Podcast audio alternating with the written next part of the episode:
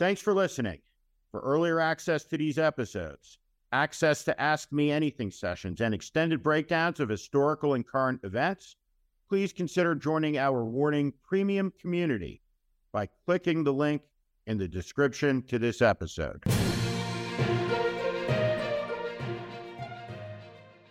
Good evening, and thank you for joining this warning event. I'm thrilled to be joined by Joyce Vance. Uh, before we get going this evening, I just kindly ask all of you to mute uh, yourselves and your computers. We will be able to hear it, and it makes it impossible for us to have a conversation and for other people to be able to listen. Joyce and I are going to talk for a while in about 40 minutes Lisa Kimmel will join us and moderate questions for both Joyce and myself.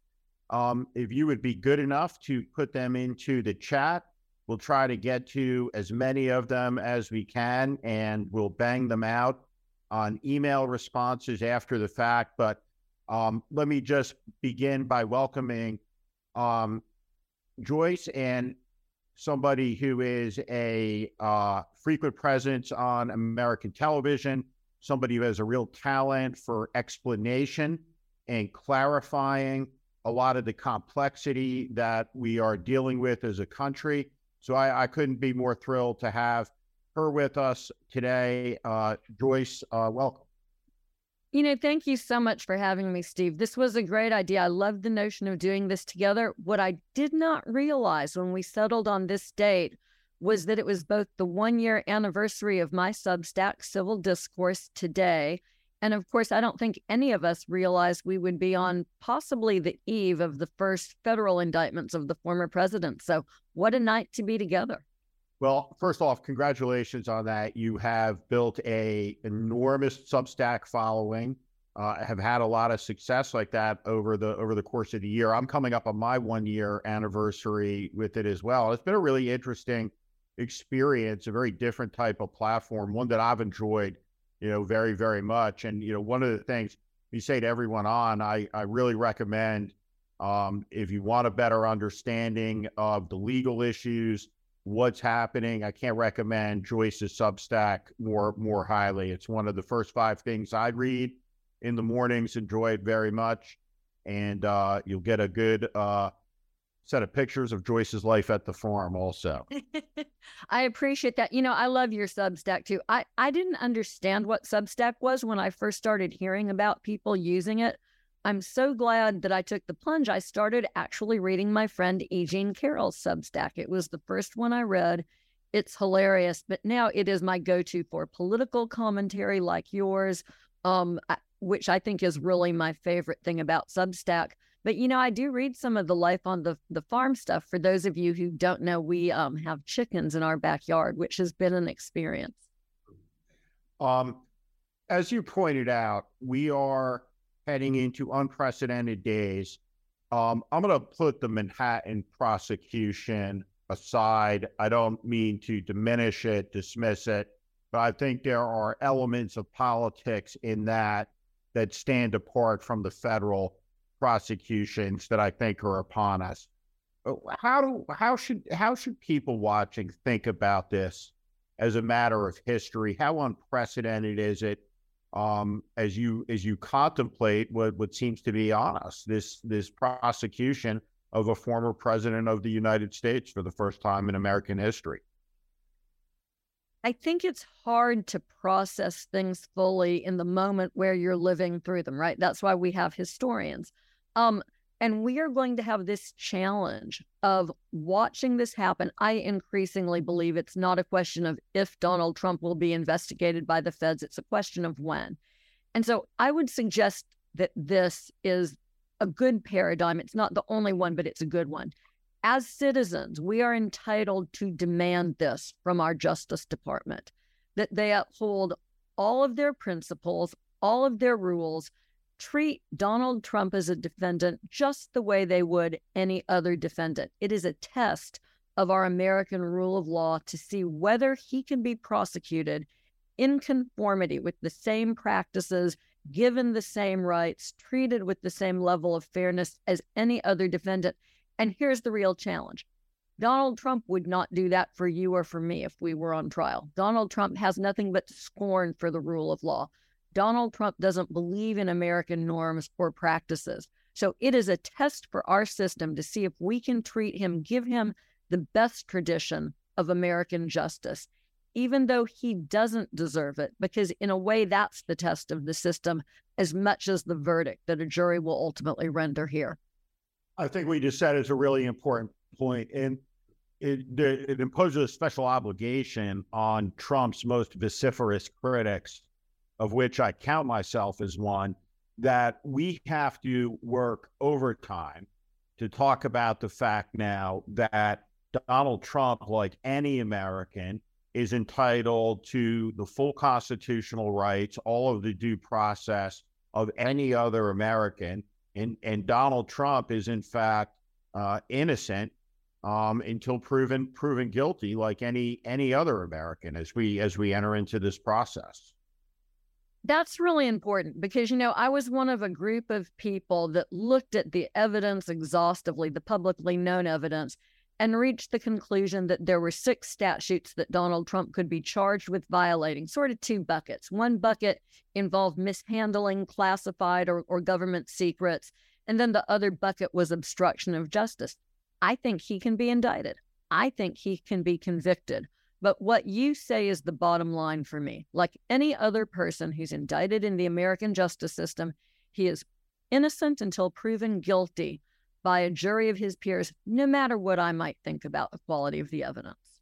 Now, putting aside the indictment for a second um, and the specifics of what we think may or may not be in it, Chris Christie at New Hampshire Town Hall last night talked about something that I've written about over the course of the last year that I that I find to be as stunning an act of public corruption in broad daylight as anything that I have seen in my lifetime, and that is the investment by the sovereign investment fund of the government of Saudi Arabia, controlled by Mohammed bin Salman, the crown prince, over the objections of the professional money managers in the kingdom to invest $2 billion with Jared Kushner, who never has invested any money, has no experience running an investment firm, but despite having been denied a security clearance earlier in the administration,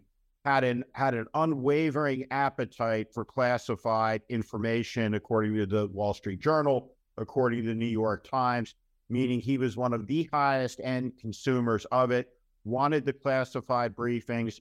We have who knows what in Mar-a-Lago. You look now with the Saudi purchase of the PGA Tour in the news, Chris Christie directly engaging on this issue, which I have always felt was not a lobbying story, but really an espionage story. And and let me just let me just add one one aspect to that. Robert Hanssen died this week at the Supermax prison in in Colorado at age at age 79. Uh, Robert Hanssen took about a million dollars from the from the Soviet Union, and again, I'll say that number with Kushner, two billion with a B in in American money, and all of these issues, I, I think that outside of the outside of the prosecutorial context, there is a confluence between the legal side of this now and the political side of this um, with a with a Saudi connection. The 9/11 families involved in it as well that I think makes for an explosive mix. Do you have any thoughts on the totality of all of these things coming together, politics and legally in this moment? Yeah, you know, um, the Kushner deal certainly does not look kosher to me. Um, and before you even think about espionage, there's just the notion that a senior advisor in the White House who worked extensively with the Saudis, right, who notoriously had friendships in Saudi Arabia, that he was given this gift um, on his way out the door. It does not look like a smart business decision by the Saudis. It looks like you'll forgive me graft. You know, but what do I know? Um, the point here is that when something like that takes place and when there's predication to investigate, then the FBI should be taking a look. And perhaps they have and they've cleared the situation. Perhaps they're still investigating. We don't really see any suggestion that they are. And I think this is the sort of thing it should have never happened. I mean, neither one of us, I don't think, is a, has been a White House ethicist. But I think if we had been one of the ethics folks, we would look at the way that the Kushners leveraged their time in the White House and have real discomfort and know that in any other administration they would have been shut down. Frankly, Jared Kushner's failure, as you point out, to be able to obtain a security clearance, something that should have disqualified him from further work. But we know he was he was reading the briefing that the president receives every day. I mean, there's just so much dysfunction. So I think Chris Christie is right to raise this in the political arena because it does not look like the situation will be redressed in the legal one. I mean, there could be a grand jury investigation ongoing. We just don't know. This is not something that can continue. We can't change what happened in the Trump administration. We've got to make sure that there is never a repetition. That's $2 billion.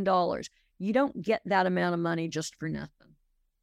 Does that trigger an investigation when it becomes public? Does, does somebody in the Justice Department, whether they pick that up in the news, newspaper, cable news, reads about that and says, wow, the president's son in law, who had access to the president's daily brief, months after leaving his West Wing office, is taking $2 billion from the Saudis. We have to look into this. Or I was going to say, in my experience, the best public corruption prosecutions always came out of newspaper stories, right? You'd be sitting at your desk reading the newspaper and you go, Holy moly, did anybody know this was going on? And prosecutors in my office would talk about it, and you'd pick up the phone and call the FBI.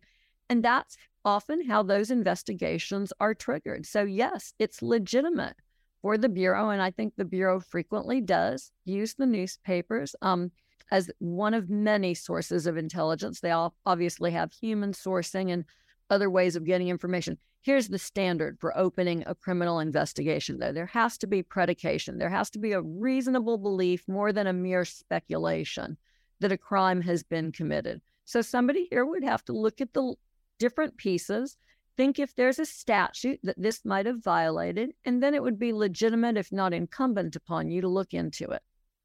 When when you when you talk to your former colleagues in a community of law enforcement, former prosecutors, through a prism of water temperature, meaning think about a hot tub.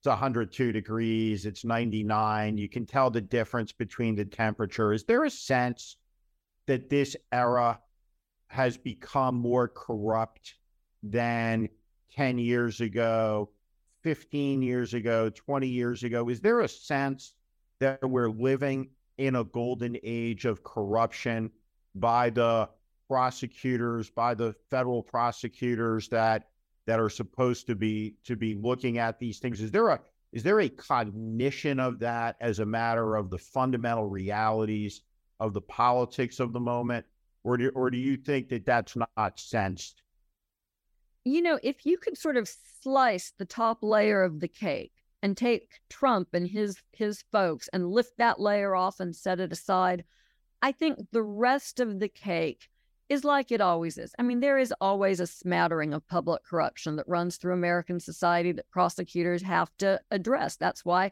there's an entire public integrity section in the Justice Department that focuses on those cases.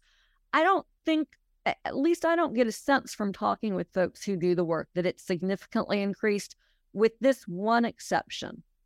I think Trump's behavior has emboldened other people to ignore laws and ignore norms. And if that is not shut down definitively, you know, we will end up living in sort of a, I don't know if it's a kleptocracy or a kakistocracy, but where government officials increasingly believe that they can get away um, with bad behavior. That's one of the reasons that you're seeing prosecutors focus on these cases and jump on these investigations. A great example is what happened in the Western District of Virginia last week, where a series of family owned companies, 13 coal mining related companies, owned by West Virginia's Republican governor, Jim Justice, were um, sued in a civil action by the Justice Department. They're trying to get back about $7 million in fines that haven't been paid. The reason the lawsuit's happening in Virginia has to do with where the governor's son lives, but he's really a primary focus. And his spokespeople kicked back and they said, this is a political witch hunt. It's sort of like they're going to pick up the Trump defense. It's a pretty clear case of failure to pay money, um, primarily that they have to pay for fines due to failure to reclaim old old mining lands. Um, and that's the sort of stuff that you see. And that's the sort of stuff that prosecutors address. Right now, they have to address it with alacrity because of the situation Trump has created. But that slice of the cake that we pulled off and set aside, the, the Trump slice, that stuff is just sheer crazy. And the, the sort of brazen way that they were willing to grift at the expense of the American taxpayers, unlike anything I have ever seen and no one has has been charged with anything. So much of it it was so pervasive just stuff like you know and not always criminal some of it administrative but steve you like me had to stay within government per diem when you got a hotel room right? I mean you just stayed where the per diem worked and now we know that Trump was requiring people in the Secret Service to stay at Trump owned properties where he had jacked up the daily rates and he was billing the Secret Service. I mean, this stuff is just crazy talk. And that's minor, right? That's just one minor little cog in the whole of it, all of the ways that they made money off of the presidency. Well, and and this has been repetitive through Trump's career, right? You can you can look at this through some prism, I guess, right? And say he is a he's a he is a legal philosopher of our era in some level, right? Because he's advanced the proposition, I'm to do whatever I want. F you. And, and he's tested that proposition um, to the max. And he is, you know, the outcome of it is is is very much uncertain. Um, but but he he has absolutely tested that that proposition. And at age 78, you know he's he's taken it a quite quite a few miles down the road. Yeah, I mean it's true, and and I guess it's a conundrum if you're the Merrick Garland Justice Department. Do you try to go after everything? Do you let Trump and Trump related cases consume all of your resources? Does that further politicize the country? But some of these offenses were serious, especially some of the stuff with cabinet level officials who were in, involved in misconduct involving finances. It would be nice to see some of that addressed. It would be nice to see the Hatch Act restored so that private citizens would have confidence that the government is not using their money to achieve its own political aims. But a lot of those norms are, are still out of kink. They're not back set to where they need to be for us to move forward. And, and do you think that requires legislation? I, you know, I think it requires a, a, lot of things. I mean, these are soft norms. They're not necessarily laws. So I guess the question you're asking is do we need laws instead of soft norms? And I think in some cases, yes, and in some cases, no.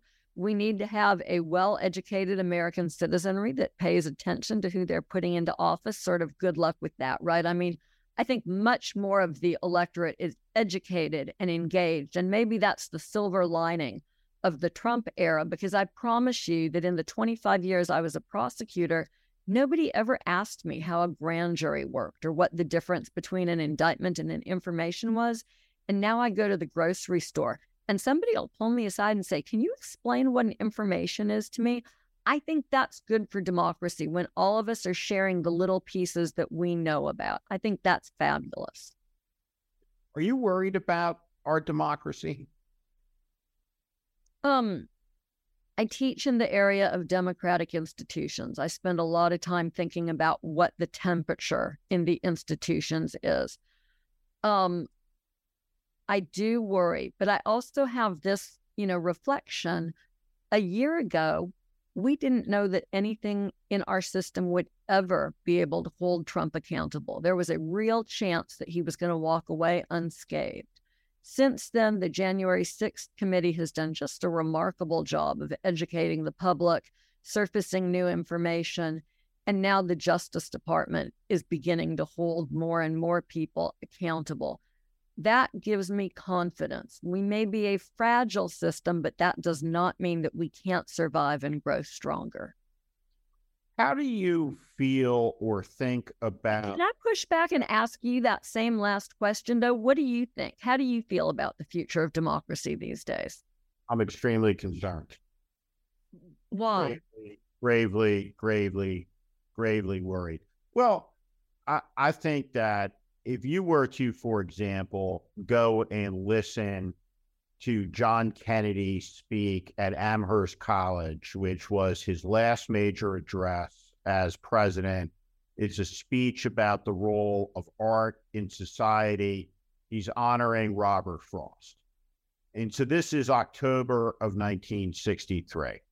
You, you listen to that speech, and it would be fair to judge it against the idiocracy that we seem to live in today it's as if a comet hit and wiped out about 85% of mankind's knowledge. And there is a degeneracy in the society, like it's unraveling, right? The lack of ability to follow concepts.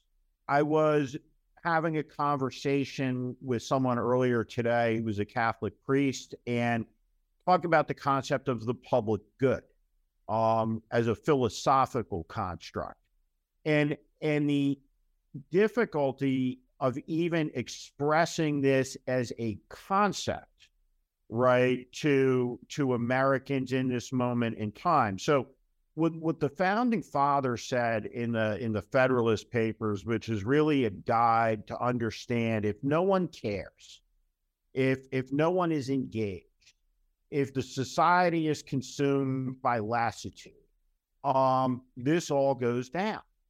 And so when you look at a John Kennedy 50 years ago, materially, substantively, in, in every conceivable way, there was a depth, there was an elegance, there was a seriousness of purpose that has been stripped from much of our politics. And and the epicenter of it right is is inside the republican party which has become so deeply and profoundly corrupted. And and i say this all the time. If you have a country with 18 political parties and one of the major parties in the 18 all of a sudden takes a flyer on pluralism democracy human rights all of these things and becomes an autocratic party that's not a societal crisis. If you have a two party system and one of the two political parties, which also happens to be the third oldest political party in the world, does that, um, and we have an inability really to honestly talk about it, look at it, speak about it, and there's an absence of coverage around, to me, what is the fundamental issue right, of this of this moment in history, which is the rise of an American fascism. That's exactly what it is. It's an extremist political movement. Uh, one thing that I will agree with Benito Mussolini on completely is this Mussolini invented fascism, and Mussolini gave a speech about fascism where he basically said, I, Mussolini, invented this. It's mine. I'm going to tell you what a fascist is and who gets to be a fascist and who isn't. And if you apply the Mussolini standard from the thing that he invented and talked about in the speech he gave, Marjorie Taylor Greene and a lot of these people, and certainly Donald Trump and certainly Ron DeSantis, all passed the test. And, and so the issue is one of intent. That that shockingly to me, over the last seven years, that very few journalists have gotten to, but I think I know the answer. And you hinted at it at the beginning. Would Donald Trump lock up his political opponents? Would he imprison me? Would he send people to re education camps? I think that there's a lack of appreciation for how quick a democracy can fall and people can be put up against the wall as a historical matter um, in the 1930s and the 1940s. And if you look at the fact, 79 years yesterday on from D Day, the most momentous events in human history, still within the span of a single human lifetime, are fundamentally forgotten in much of the society, which would have astonished my grandparents' generation, um, would have astonished most Americans even 20, 25, 20, 25 years ago. So, so I think a society that can't remember, that, that can't practice gratitude, and that has lost sight of the compact generationally that we're going to leave the country better off, I think we're in a lot of trouble. And and I think the and I think the trouble is constantly undersold, underestimated. CNN is a is a great example of this, right? With this notion of centrism as being some middle point that you have to frame as the contours of a discussion between two sides. But if you have one side that's completely delusional and fantastical and making up, um, he actually won the election that he lost, or any of a number of other things, and it's constantly propaganda all the time. There is no middle point to meet. There is no place to compromise with the neo Nazi, with the mm-hmm. Patriot Front, with the Proud Boys, who are now all certainly clearly in the open part of the political coalition of one of the two major political parties in the country. And I think that regresses the country on issues of civil rights, on human rights, on gay rights in a profound way. And what I really believe is we're in the middle of a backlash of, of, of profound dimensions. But maybe the backlash is broader than the backlash to the Obama presidency and to gay marriage maybe it's a backlash against really a constant moving of the arc of moral justice, as Martin Luther King called it, really from 1947 through about 2016. And, and now there is the backlash to this. We are living through the backlash to the civil rights movement, gay rights movement, the Obama presidency, and we we have seen the rise of this extremist movement that has actually taken power once. And if it can take power once, it can take power again. And if this MAGA movement gets in there and takes power again, we will lose democracy as we understand it um, in the country. The good news is, is there is a genius to our system, and that is how decentralized it is, uh, and how disaggregated power is to communities, to boroughs, to townships, to counties. So, very hard, right, for there to be the imposition of a totalitarianism in democracy. But could we lose our democracy in the way that Hungary has, in the way that Turkey has? 100%. I mean, you can you can lose it in pieces, right? When, for instance, you know, wherever you are on the issue of, of abortion, when Roe versus Wade is rolled back, then women have lost a little bit of their stake as people who get to make decisions about important issues for themselves. And so I, I, think in some ways your vision is dark, but the fact that it's dark doesn't mean that it's wrong. I tend to strongly agree with you on the issue of growing fascism in this country. And one of the questions that I struggle with, and we may be in different places on this, is have we hit rock bottom or not? Right? That's what I hear you saying we may not have hit rock bottom. There may mm-hmm. be far worse coming and again worse coming. And against that I have this sort of slender thread. It's it's slender. And and my thread is but the rule of law may hold Trump accountable. And that may be the start of our climb back up. That's the aspirational hope that American democracy stands on. That if we start with Trump, we can work on some of the other things because we do have Ron DeSantis in the wing, who has a fundamentally fascist ideology that he brings to the American people. And if you, you know, look at the polls in the Republican Party, DeSantis and Trump combined have about 75% of the support of a party that, you know, I, I grew up in this tradition. My my Substack is called Civil Discourse, and it wasn't a random pick. I mean, I grew up loving the notion of debating politics with my friends and a lot of my friends were very conservative Republicans, and we went back and forth on the issues in this great spirit of friendliness because we all had one common goal. Our common goal was having a strong, self sufficient America where we could all live our lives happily. And this is the concern that I have. There's no longer that sort of overarching, consistent agreement among people in this country. The Marjorie Taylor Greenes of the world do not want to have a country where people like me can thrive. But you know, I have always wanted to see an America where everybody got to fulfill their own promise. And I wonder if it's not that fundamental premise that's broken and that brings us where we are today. You are very apt, I think, at pointing out that it's more than just a backlash to the fact that we had a black man in the White House. it, it is in many ways a a backlash to the entire civil rights movement, starting with Martin Luther King, starting with rights for Black people. And that that mo- that movement has expanded dramatically, right, to include brown people and Asian people and other immigrants and LGBTQ people and, and women. And it's now this notion that we should be a fully participatory society. And that is very threatening to some people. When you when you talk about, and we'll bring Lisa in here in asking questions um, in in just a second.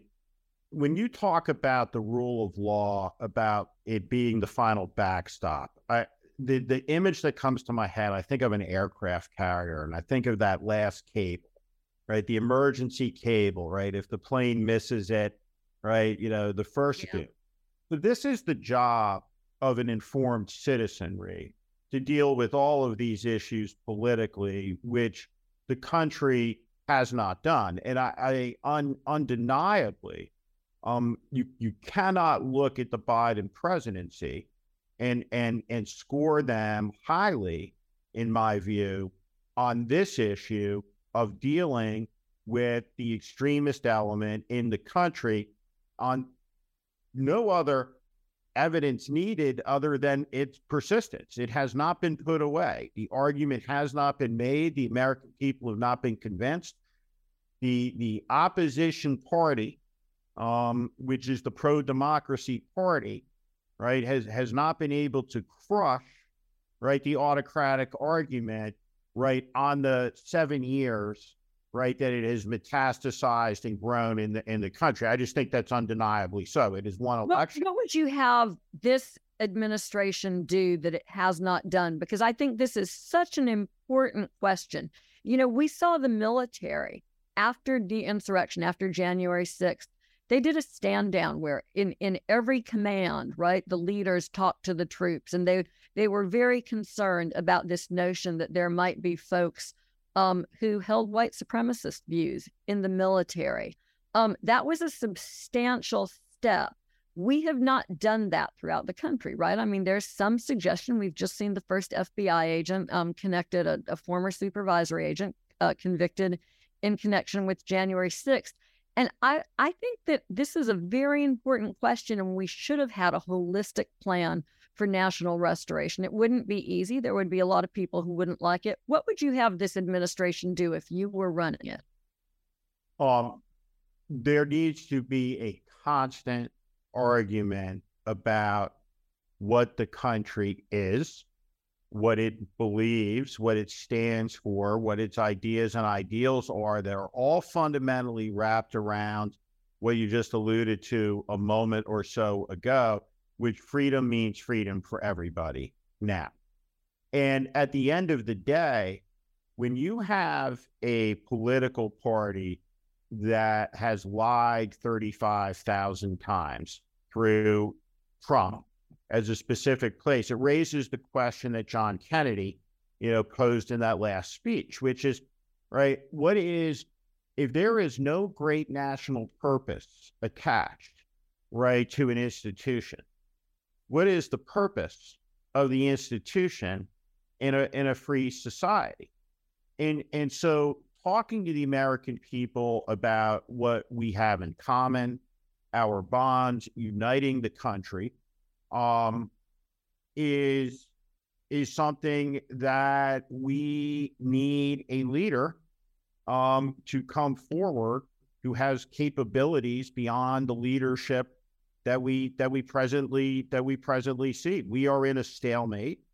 Um, we're one election away from complete societal disaster if the autocratic faction gets in. And anybody who believes that Donald Trump cannot win the rematch uh, against Joe Biden does not understand American politics, does not understand this country, does not understand the electoral map, does not understand the electoral college, and has a real lack of imagination of the contempt, right, that the American people feel for their government. Because what Trump is at the end of the day, right, he's a philosopher of, excuse me for saying this, but I'm gonna I'm gonna say it in New Jersey.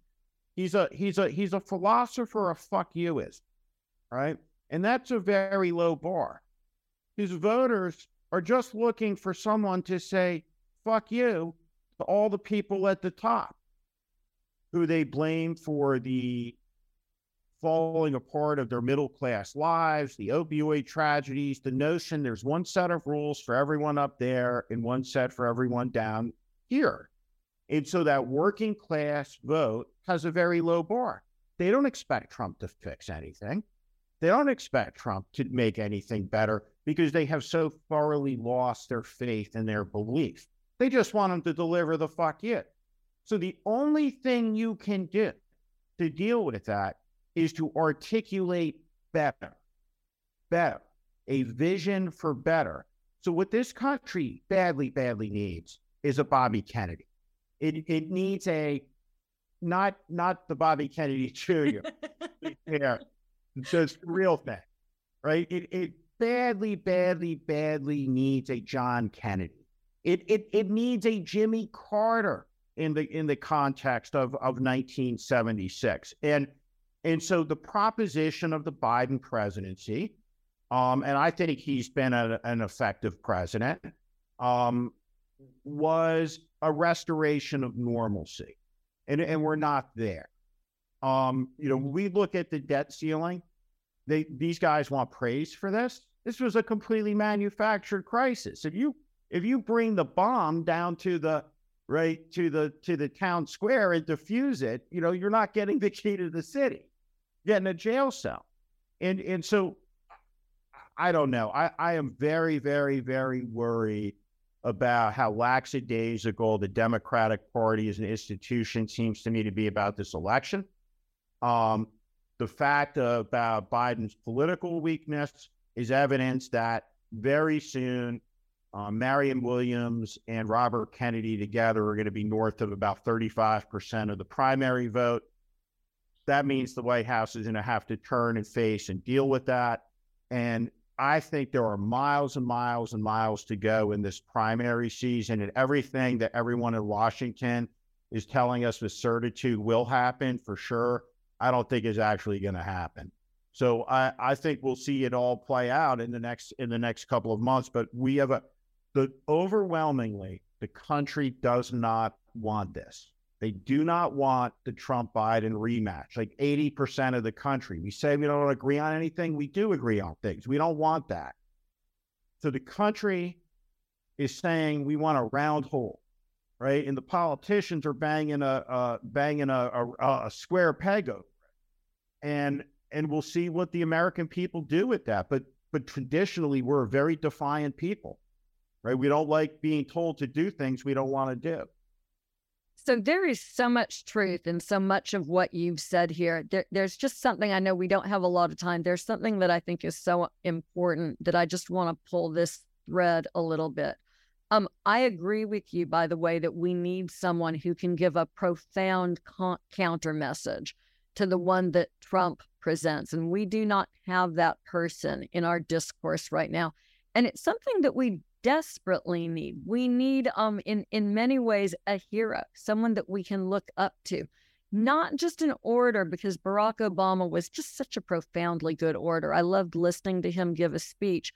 But what struck me the most was the content and those moments where there would be a unique insight that you could take away with you, right? And carry around with you. Something that's better than looking at an opioid crisis that's overwhelming and just giving up and only want to, you know, flip flip the bird at the man. Um, something that I struggle with a lot because I live in Alabama is convincing people who live in the Beltway or or who live on the East Coast that the whole rest of the world does not look like their world. I grew up in Los Angeles, spent a lot of time in New York growing up, and came to Alabama as an adult, sort of as an outsider. And for a couple of years, I just sat around and went, "Hmm, this is this is really different." And I think it's important for people to understand how very different the experience is in parts of the country. That is what makes it all too possible to reelect a Donald Trump to the White House or to put another completely unsuitable leader there. That combined, as you say, with electoral maps and the way the electoral college works, those those work to really tightly focus us on that risk this is something that Americans need to know more about and that they should hear about every day. Democrats, I will lodge this criticism of my party. We are not always great with delivering a tight message. We deal in big concepts that require communication and thought and back and forth. We are a big tent. We tolerate a lot of different views. We don't deliver good bumper stickers. And I think that that is a regrettable failure in the political era we live in. I would much prefer, you know, the discourse of a John F. Kennedy about Robert Frost at Amherst. But frankly, what we need in this time and place are some good bumper stickers that help people remember why it's so critical that we fight against any sort of fascism in the White House, in state houses, and in other elected offices. Oh, Miss Kimmel. Hi, Lisa. Hello. Thank you, Stephen Joyce. Um, great discussion. There are so many questions that I am sifting through. Joyce, first question for you. Um, how do you judge the current conservative majority on the Supreme Court? And do you believe that they are part of the threat of fascism in the country? Well, let me answer that by saying, you know, there are two things to be concerned about. One is whether or not there is actual issues. Could there be actual corruption on the court? Let's just set that aside for the moment. The second question is what's the appearance like, right? As, as, lawyers, the ethical issues that we deal with when we think about conflict of interest is is there an actual conflict or is there an appearance of a conflict?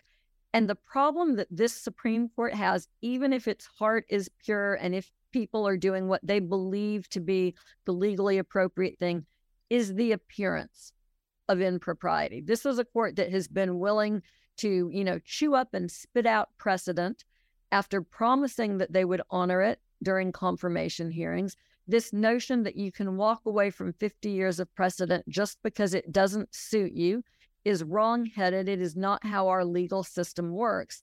And when you have rights and privileges that people have come to rely on and then you strip them away or when you're willing, for instance, to just completely damage existing institutions that have lived through precedent, like the administrative state, that's troubling.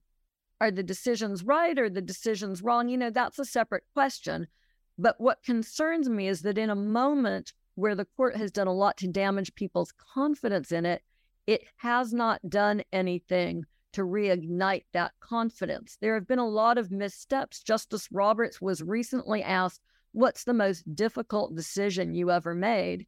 And he said it was the decision to put a fence around the Supreme Court. And look, I understand that. I'm an appellate lawyer by trade. I love the court. I love the institution. It's a terrible thing to see it walled off from the American people. I'm sure that was tough on him. I think that there are substantive decisions that the Roberts courts have made that are deeply troubling. And this court has failed to reassure the American people that it believes in precedent, that it's acting based on the rule of law and not on a change of personalities on the court, and that we should have continuing confidence in them. You know, in the 60s and the 70s, Americans went to court to have rights expanded, to have civil rights enforced. No longer do you go to the courts with confidence that the courts are where rights will be enforced. And that is a difficult moment in American society. Thank you. And Steve, you led the nomination process for Chief Justice Roberts. Do you have any thoughts to share um, based on your experience working with him and where he is at today and, and what he has said in terms of what I've, I've only talked to the Chief Justice once um, on the 10th anniversary of his ascension to his office, um, but uh, he's an institutionalist, and and I think that Joyce's point, um, I would imagine that was very difficult for him, just knowing how he sees the court. But again, I think I'm a little bit darker than Joyce is in my analysis of this. It's the court's a broken institution at a at a minimum level. Um, it, it's edging towards an illegitimacy in the eyes of the American people that's dangerous um, in the context of the maintenance of, of democracy. That you know, democracy is sustained not by the iron fist, but by by faith and belief in in the institutions. And I I think that um, the Clarence Thomas uh, situation is a disaster. Uh, those are acts of corruption.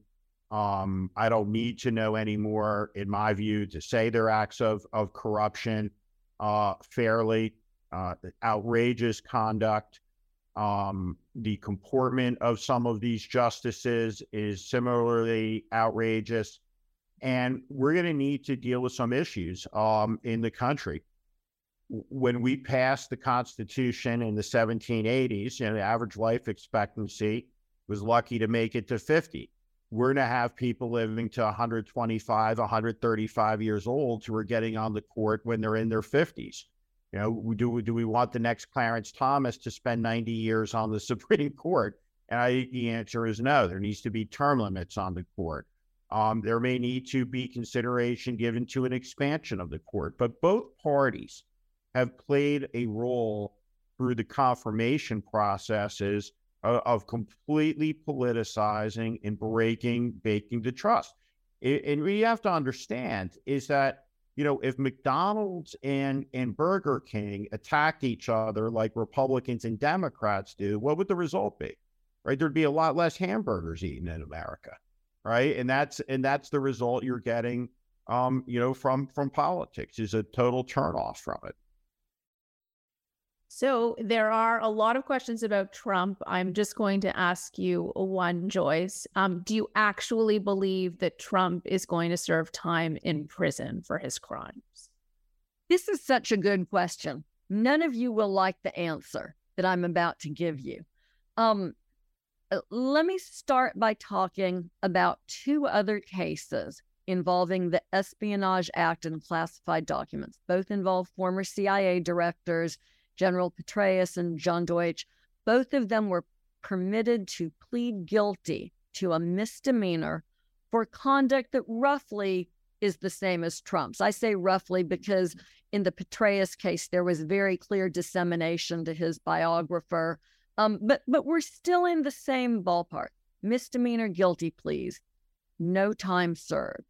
And the reason in both of those cases that DOJ offered that deal was twofold. One was how do you protect the secrets that are inside of these guys' heads in the general prison population? That can be tough to do, right? And then the second question was what secrets might spill if, if you go to a trial situation? These two very powerful men are fighting for their lives at trial. What won't they do at trial to protect themselves? Um, and so it's it's this first question here, this notion of how do you keep the nation safe when you have someone like the former director of the CIA in prison that really is very difficult with Donald Trump. What do you do? Is is his detail in prison with him? Um, I have had conversations with folks who served on his detail, at least for an arrest process, and we've now seen that happen in New York. The feeling was that, yes, at least the lead agent on his detail goes in and stays with him. Well, what do you do if you're the warden at, you know, let's just um, say that he goes to Talladega, the federal prison in my district? It's a minimum security prison. Are you going to have Secret Service agents carrying weapons, which they must do in your general prison population? And what kind of risk does that create? I mean, there are all of these questions that we have never had to deal with before that are very perplexing. And so you will forgive prosecutors if they would wish that these sorts of questions would just go away. But the reality is, I don't think that the American public will be satisfied with a misdemeanor plea and no jail time here.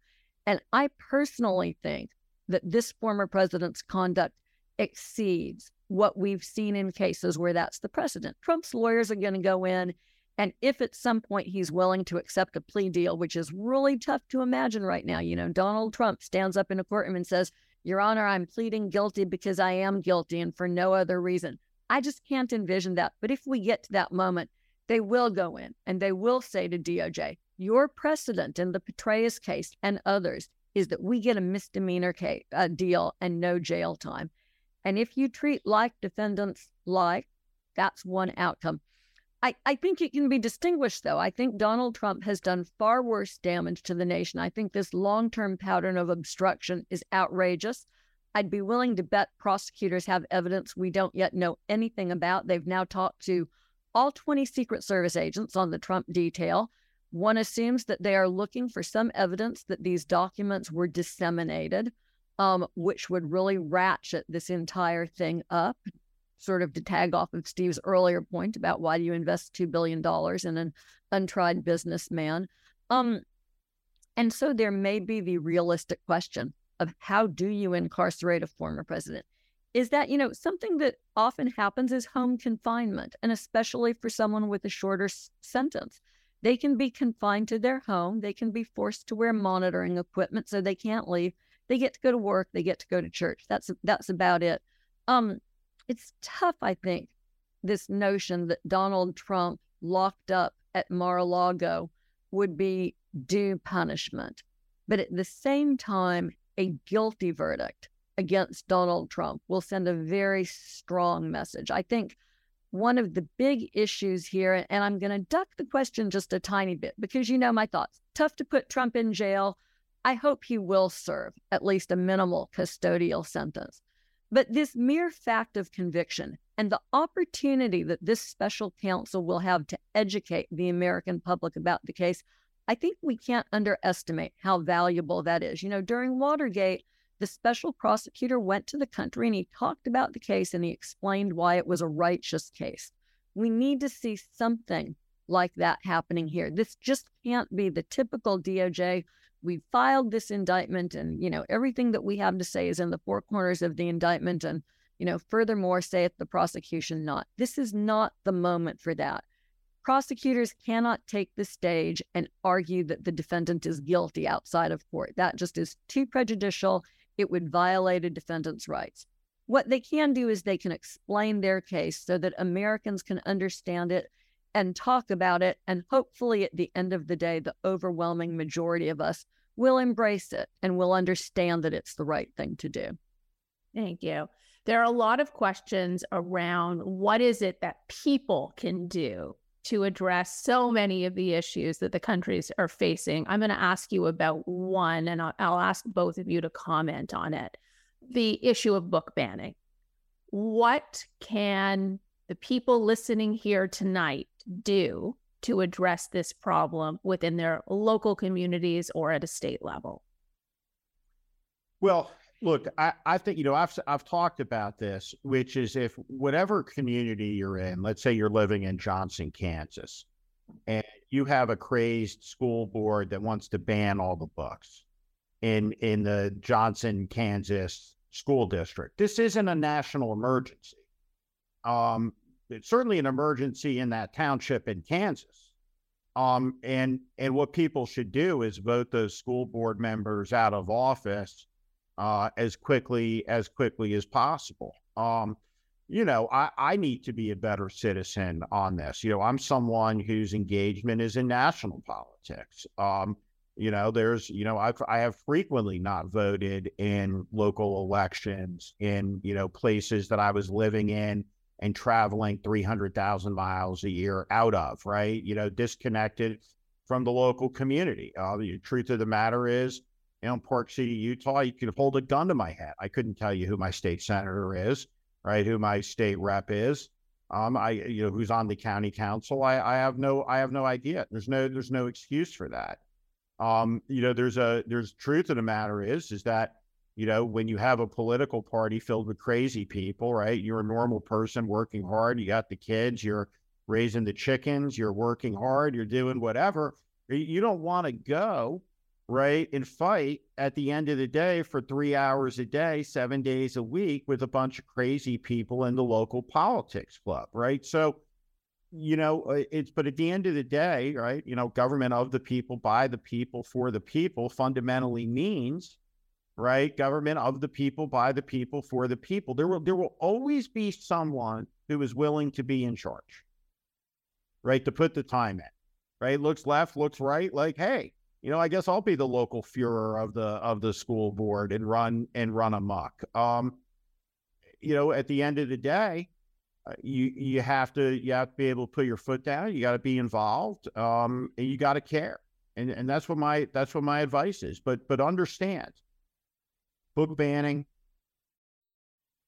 uh, restrictions on what you can think, your conscience, what you can say, the chill in the air on all of mm-hmm. these issues. It's terrible, right? And it's and it's delusional and and we are not weaker because we understand our history and we understand the catastrophe that has existed over America's history in the disconnect between our ideals and our reality. Right? There's been, there's been catastrophic disconnection between those things in terms of how Black people were treated, how American Indians were treated, how women were treated, how Asian Americans were treated. And, and facing that and understanding that um, is what helps guarantee freedom for everybody for the next 200 years. Joyce? So um, I just want to adopt everything that Steve said just now and say I feel like I just um, was able to take a master class, right, in participatory democracy. We all get this notion that the most important politics are our local politics, that you personally are far more affected by who your mayor is, who's on your school board, um, who the dog catcher is, than who's in the White House. I, I think that that's very true. I bumped into my former Senator Doug Jones today, and the conversation that we had was not about national politics. It was not even about Donald Trump. It was about local political issues because those are the issues that are the most transformative in our own um, daily lives. And the um, president whose administration I served in as a political appointee, Barack Obama, I, I always remember him saying, don't boo, vote. If you've got a complaint about what's going on, then it's incumbent upon you to educate yourself, to get out and vote, maybe to run yourself, um, you know, to decide that there's an office that you're willing to take on. There's a little caveat, though, that I think that we have to administer in this day and age, and particularly in light of the fact that the Supreme Court is about to rule in, in yet another voting rights case, this one coming out of Alabama.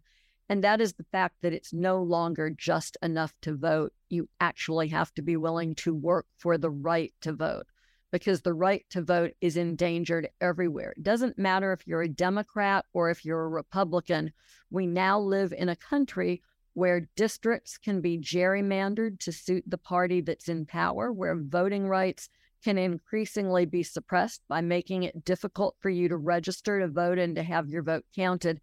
And this, it seems to me, is an issue that should transcend politics. And it's something that we should all be able to agree on, right? Setting aside for the minute how you're going to vote, I think every one of us is entitled to vote and to have that count. That's a foundational American notion. It's something that we should come around to the extent that you believe what Steve says, and I do, that we need a visionary leader who can engage us with a strong message about why America matters. It seems that this is the crux of it. We need people who can work across party lines and say, here's something we can all agree on. Let's create an America where everybody has a say so in what our future looks like. Thank you. We are out of time. Um, there are a number of people who asked specifically how uh, they could find each of you on Substack. So for Joyce, it's joycevance.substack.com.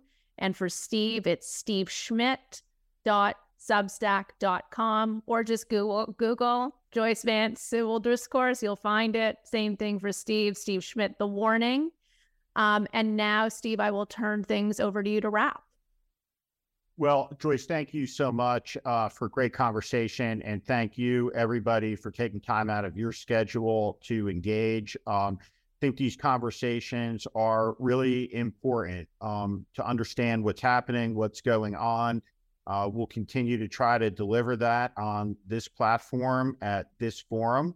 And I just want to say again, Joyce, thank you so much. Uh, everybody can find you again at Civil Discourse and on MSNBC, where you will be doing, as always, the excellent job that you do explaining all of this uh, to everyday people who are confused, uh, sometimes frightened, uh, shocked, looking at what they see as decay.